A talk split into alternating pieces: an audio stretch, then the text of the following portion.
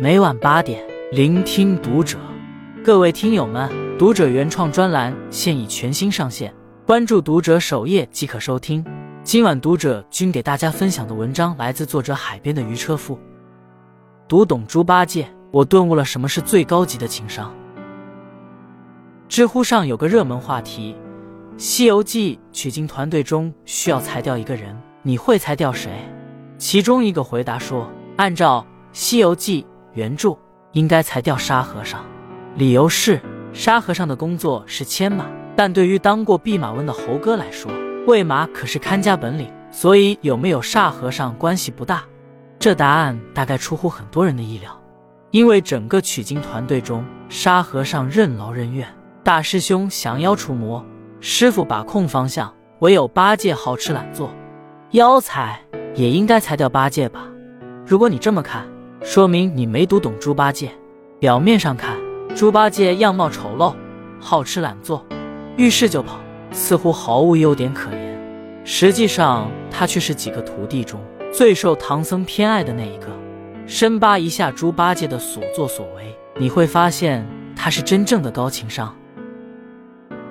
一察言观色，还得是二师兄。心理学领域有一种能力叫做心理推断，意思是通过观察他人的行为、语言和面部表情来推断他们的心理状态和意图。通俗点来讲，就是察言观色。这八戒，你别看他整天大大咧咧，没个正形，他可是唐僧肚子里的蛔虫。唐僧稍有动静，不必开口，他就知道师傅要干啥。在错坠盘丝洞一回里，唐僧在走了很久的路后，看到河对面有一户人家，还隔着很远，唐僧就默默地走下马。悟空觉得奇怪，就问道：“师傅，你怎么下马了？”还没待师傅开口，猪八戒便代为回答：“师傅在马上坐困了，下来歇歇腿。”这就叫眼力见。领导还没开口，他马上就懂了。除此之外，八戒还有着极强的洞察力。三打白骨精一回中，孙悟空不听唐僧劝阻，执意打死了伪装成妇女的白骨精。死后的妇女篮中食物变成了青蛙和癞蛤蟆，一看就是妖怪所变。但即便如此，唐僧依旧指责悟空无情，连弱小农妇都不放过。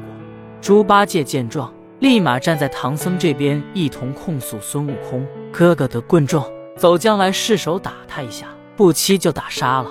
怕你念什么紧箍咒，故意的使个障眼法，变作这等样东西，眼晃你眼，使不念咒里。其实或许并不是猪八戒愚昧，看不出孙悟空打死的是个妖怪。”毕竟事实就在眼前，而是他读懂了唐僧的恻隐之心，知道唐僧无比需要那个慈悲为怀的人设，所以他站出来力挺唐僧。你看，八戒虽然外表粗犷，内心却十分细腻，他拥有极强的共情能力，轻而易举就窥探到师傅内心深处的想法，这可是神通广大的孙悟空都不具备的能力。除此之外，八戒还有着极强的洞察力，三打白骨精。一回中，孙悟空不听唐僧劝阻，执意打死了伪装成妇女的白骨精。死后的妇女篮中食物变成了青蛙和癞蛤蟆，一看就是妖怪所变。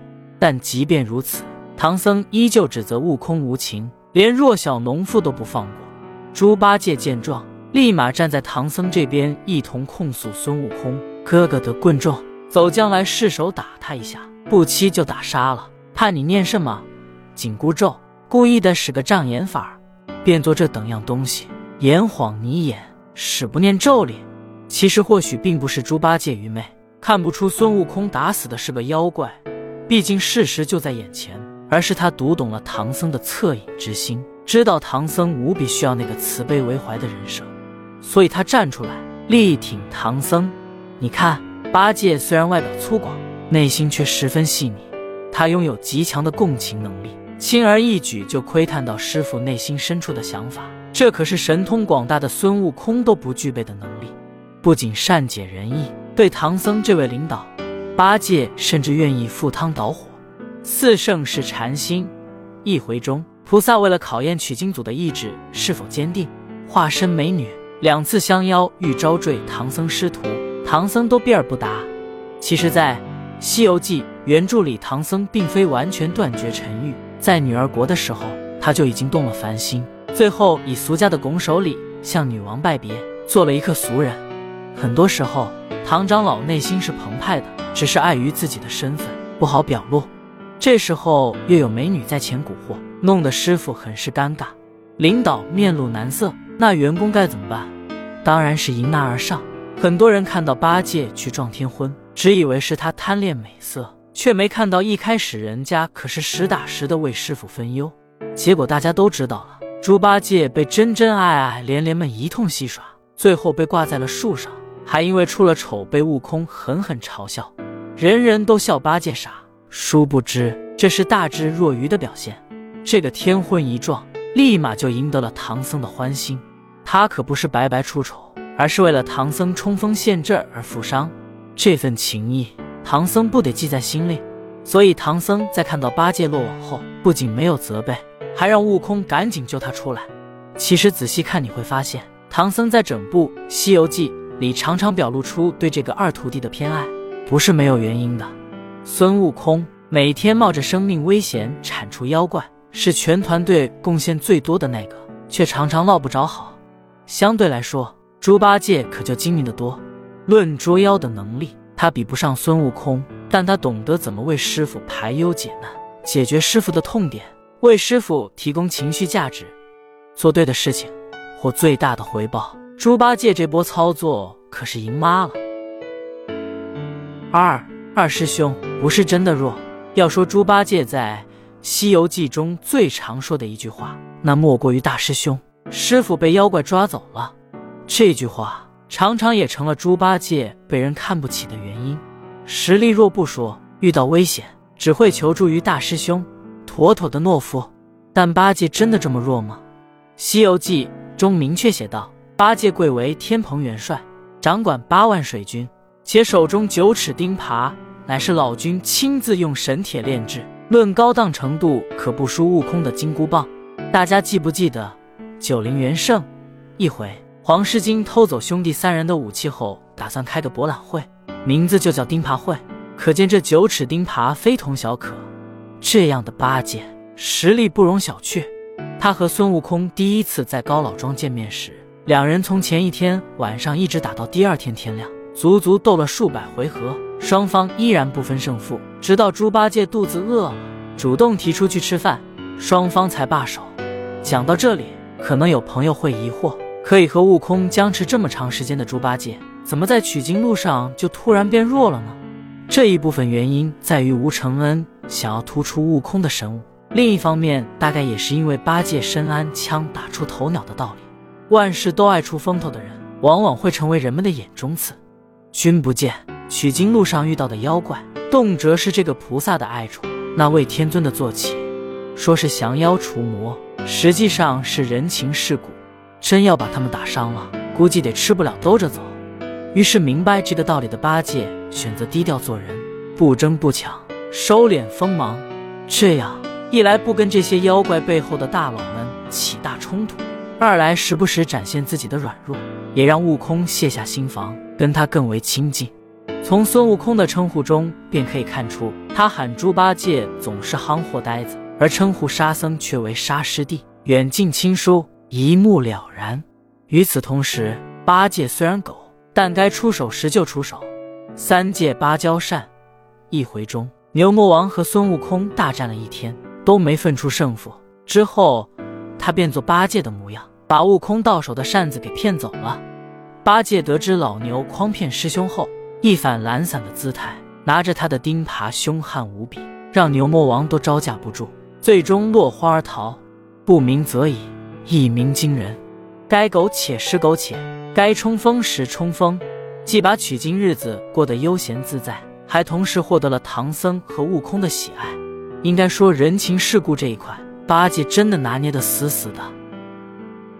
三最高级的情商是常怀感恩。曾国藩曾言：“君子不轻受人恩，受则难忘。”猪八戒深谙这一点，常怀感恩之心。总将谢谢挂在嘴边，八戒也算是个苦命人。当初身为天蓬元帅，因为酒后失态，差点被玉帝给斩立决。多亏太白金星求情，最终被打下凡间。从此天神变成了猪妖，奇丑无比，只能寓居高老庄。最后经观音菩萨点化，才得以加入取经团队，弥补以前的过错。一路坎坷不易，所以对曾经帮助过自己的人，八戒始终铭记在心。书里，当得知孙悟空要上南海找观音菩萨求助时，他马上叫住了师兄，说道：“师兄，你到那里见到了观音菩萨，千万替我向他说一声，多谢他的指教，让我成了取经人。”观音菩萨听到后，大抵会觉得这小猪是真懂事。不只是观音菩萨曾经帮他在玉帝面前求情的太白金星，他也一直记在心里。在智斗黄风怪一回中，师徒遇到妖怪无法降服，太白金星下凡变为一个老者为他们指点降妖之法，随后便化作清风消失了。本来走了就走了，结果八戒得知那老头是太白金星后，立马跪在地上，一边磕头一边说：“恩人，恩人。”老猪若不亏金星奏准玉帝和，性命也不至化作甚的了。这些帮过八戒的人，八戒一刻也不敢忘怀。比起孙悟空这个到哪儿都呼来喝去的猢狲，猪八戒显然更懂为人处事的道理。授人以柄，还之以礼。还礼不一定是昂贵的礼品，一颗真诚、感恩的心更加难能可贵。这成就了猪八戒的人生。看过《西游记》的人都知道。猪八戒最后被封为净坛使者，虽然没有成佛，但这个职位负责享受天下贡品，正好满足了他的天性，再适合不过。记得别人多少恩情，命中就有多少福泽。猪八戒最后能得到如此优待，与他常怀感恩脱不了关系。曾有网友说：“年少不懂猪八戒，读懂已是不惑年。”等到我们在尘世里跌跌撞撞后，才发现。那个被我们嘲笑忽略的猪八戒，竟然是个深藏不露的智者。他好吃懒做，身上一堆缺点和毛病，但他最后依旧获得了不小的成就。他的高情商功不可没，他心思细腻，察言观色，能够体恤别人的感受。